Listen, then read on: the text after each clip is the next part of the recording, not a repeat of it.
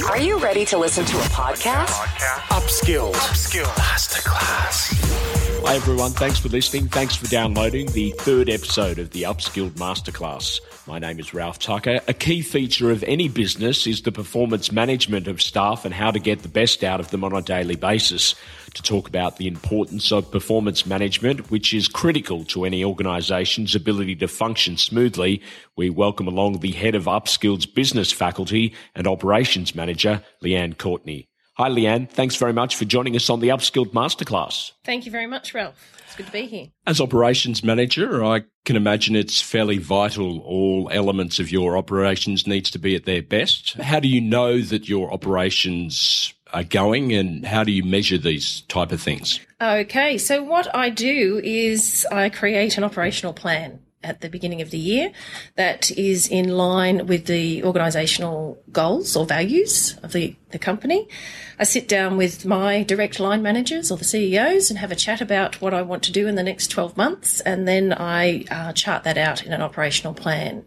So that will include a list of um, action items or goals that I want to achieve in the next 12 months. And then next to that, those action items is a list of what I have to do to achieve those tasks.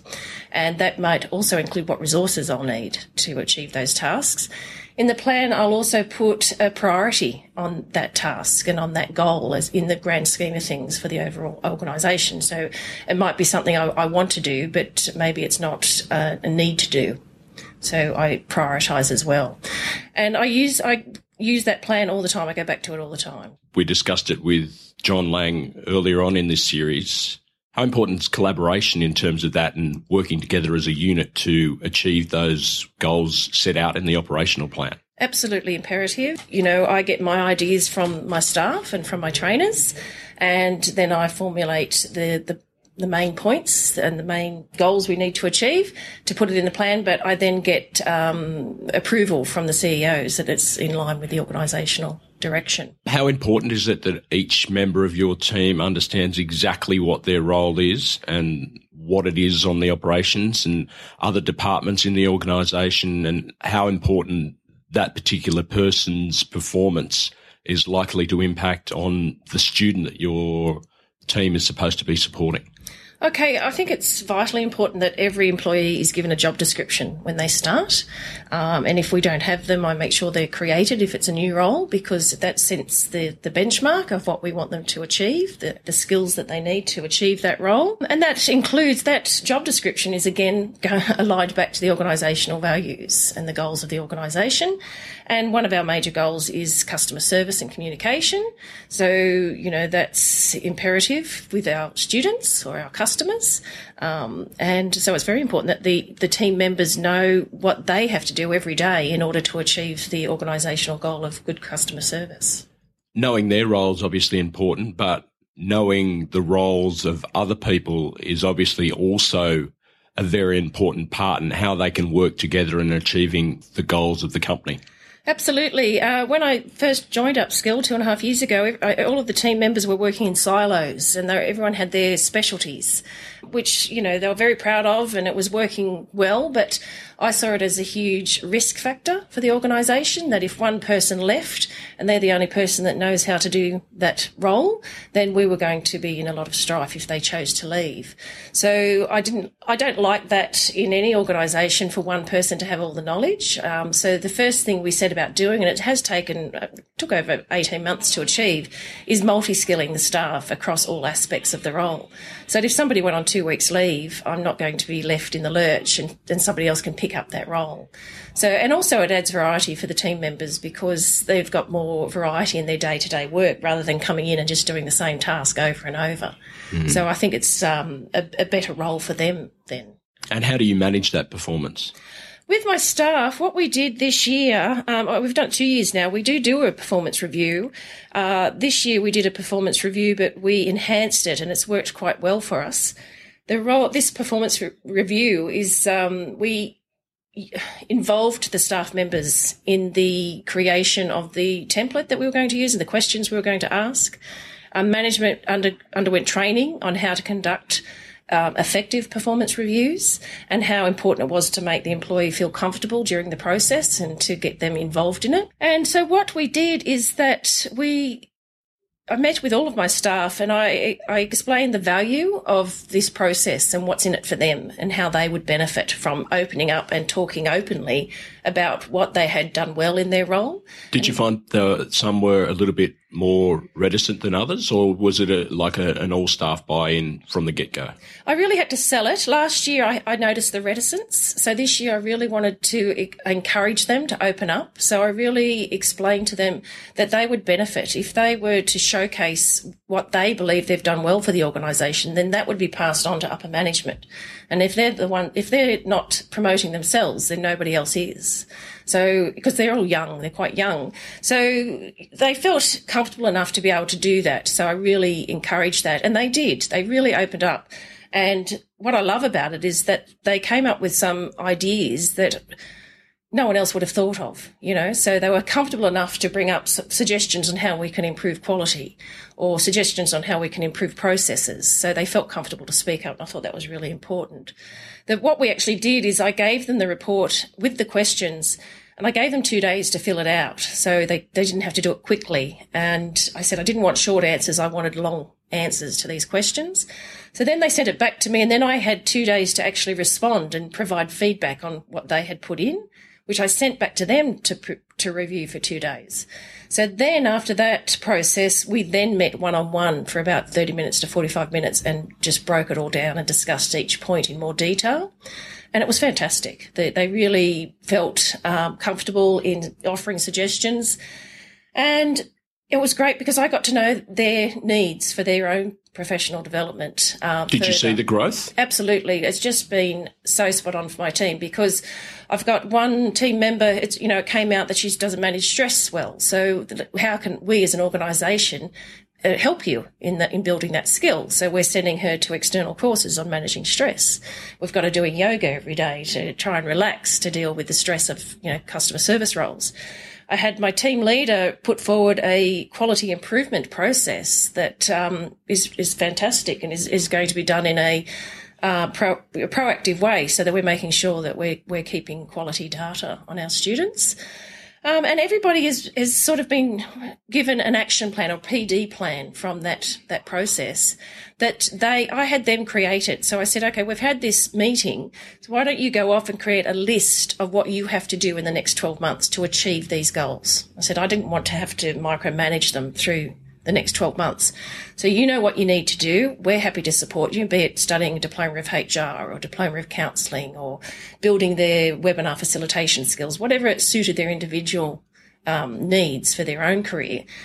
I said, I want you to go and write the list of what you, you need to do in the next 12 months. So they did do that and they came back with their own mini operational plan for their own, their own role. How rewarding was that for you to see that you sort of gave them uh, the strength, I guess, and the knowledge that they could actually build their own operational plan. Yeah, absolutely. I loved it actually. I thought this is good. I'm sort of replicating what I do at my management level at that operational level. And so they did create it all. We had a meeting about that. And then I said, okay, I'm empowering you to make this happen. You go and find the diploma of counselling course you want to do and come back and tell me about it. You go and find the stress management course. I'm not going to do this for you. You need to own it. And so uh, we're having our first review meeting next month, actually, to see how they're going. And again, I've given them a heads up to say, okay, there's going to be a review. So that kind of gives them a reminder and a nudge that they had some action items that they had to attend to before we next meet. So I plan to meet with them every quarter just to say how we how are we tracking with those goals and what problems do you have? What are we going to do to fix it so that we achieve them by the end of 12 months? How did you find the feedback uh, that you gave them on their performance? What was it surprising to you? Did you find elements that were concerning, or did you find elements that were positive, or was it a, a whole bunch of the, the, the lot of it come together to you? Uh, what was really critical was uh, we, we were told as managers in our training we're not to bring up anything that would be a surprise to the employee during the performance review. So we're not to bring up in the review, oh, you know, back in June when you were very, you know, hostile towards a team member, that was not meant to be the part of this review. Okay. So and that I thought was good advice because if you have a problem with a team member, you don't want to sit on it and talk about it with them at a review time. You need to deal with it straight away. So in that case, you know, you can create the questions to guide them to realize their own weaknesses, which we did. The questions allowed them to think, well, what could I be doing better at?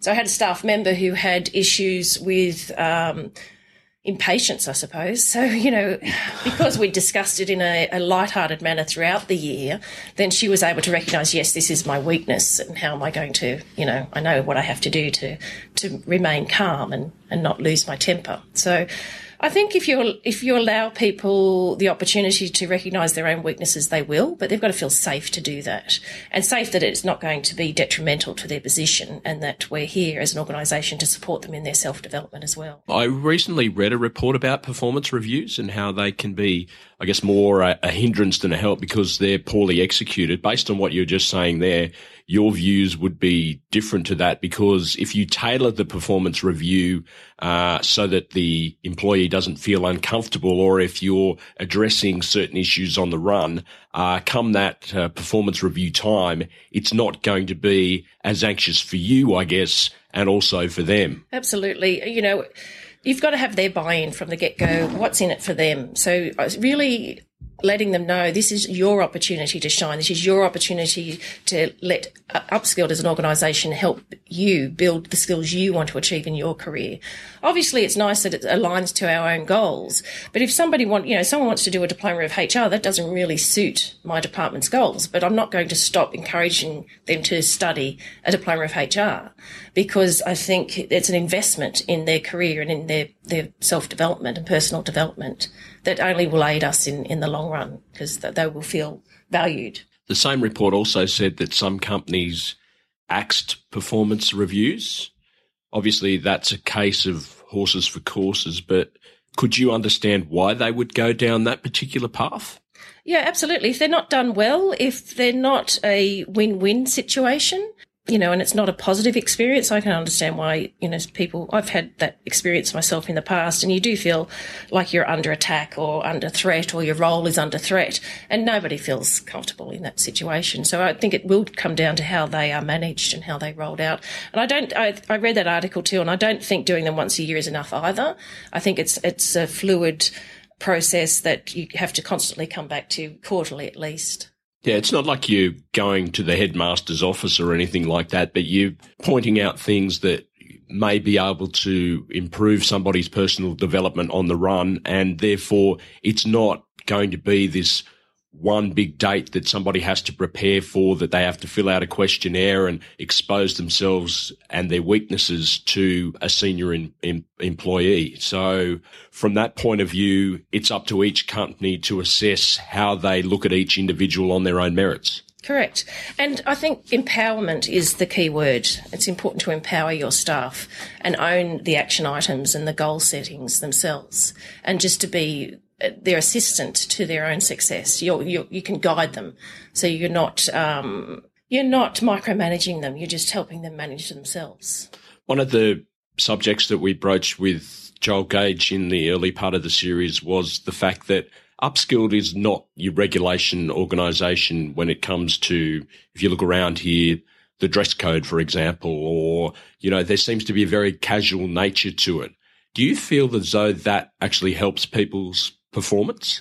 Uh, yes, I do. Um, it is a shift, you know, coming from a different um, industry, well, a different organisation where I had to dress up every day, and then, you know, coming to upskilled and being comfortable in jeans and a t-shirt. It is a, an adjustment to someone um, of my vintage, I should say, but uh, it's very easy to adapt to, and it is very comfortable.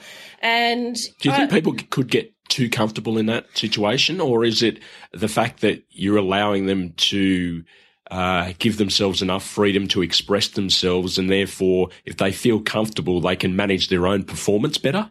Well, I think it comes down to um, management and how the people are managed. So it doesn't really matter what they look like or what they wear; it's what they do, and it's how how they feel. I think, and that's at Upskilled what we do well. Uh, we reward people who work well, and um, we hope that everyone's feeling positive, you know, and if somebody's not feeling positive, then we offer assistance, you know, and we recognise that. I mean, va- family values is is vitally important at Upskilled. So it's about the person, it's not about the clothes.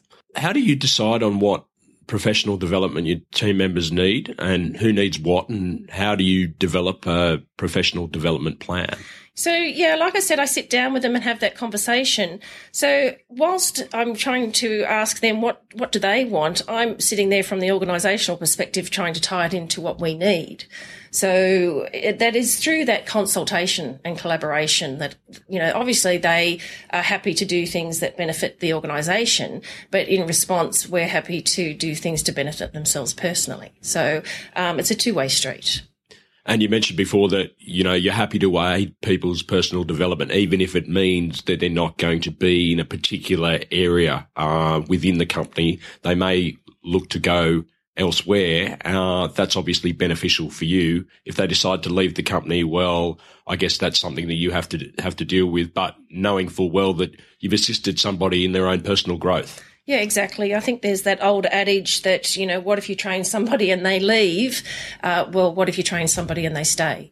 So I'm a big believer in education, obviously, and I'm a big believer in supporting my team in their career development. And hopefully they won't want to leave because, you know, we're looking after them. Uh, one of the things that also came out of those earlier interviews that we discussed with uh, John and Joel was the fact that there isn't a high staff turnover here. So do you see that in your mind as success? Oh, absolutely. I mean, the cost of replacing employees is huge to any organisation. The cost of training employees is huge, and you know, you, the staff are your greatest asset on every level. On, you know, they're the front line. They're the ones looking after our students. They're the ones getting the work done. They're the ones um, creating the culture and the the vibe of the place. So, staff are everything. Okay, Leanne, thanks very much. These have all been valuable insights on the importance of the performance and management of staff. Uh, was there anything else that you'd like to add before we round out this podcast? Uh, yes, Ralph. Uh, the going back to the, my operational plan that I put together at the beginning of the year, and I just want to add that I have that reviewed by my managers quarterly as well. But in fact, these podcasts have come out of that operational plan because one of the goals I needed to achieve this year was to improve our learning management system content. And podcast, as a learner myself, I've enjoyed listening to podcast in the past. And for some students, uh, podcasts are a good way to take in information. So what we thought we'd do is get our subject matter experts and in these podcasts talk about how Upskilled is using what we're teaching in our business management courses. So we're not just delivering the training here at Upskilled, we're, we're living and breathing it. So, you know, with the performance management, that's one of the, ta- the units that we offer. And the podcast allows a student to tap into our, our subject subject matter experts and they can do this anywhere. So they can do this in the car or whilst they're traveling on the train. So it's, it's just giving our students another resource to access rather than just videos and or textbooks. Leanne, thanks very much for coming along today and being part of the Upskilled Masterclass. All right, lovely. Thanks, Ralph. Thanks for taking the time out to listen today. If you've got any questions or feedback, please head to the website upskilled.edu.au. Don't forget you can like us on Facebook, follow us on Twitter. You can also leave us a review on iTunes, which would be greatly appreciated. And if you really enjoyed the chat with Leanne today, please tell a friend. I'm Ralph Tucker. Thanks for listening. Thanks for downloading, and we'll catch you next time on the Upskilled Masterclass. Upskilled. Upskilled. Masterclass.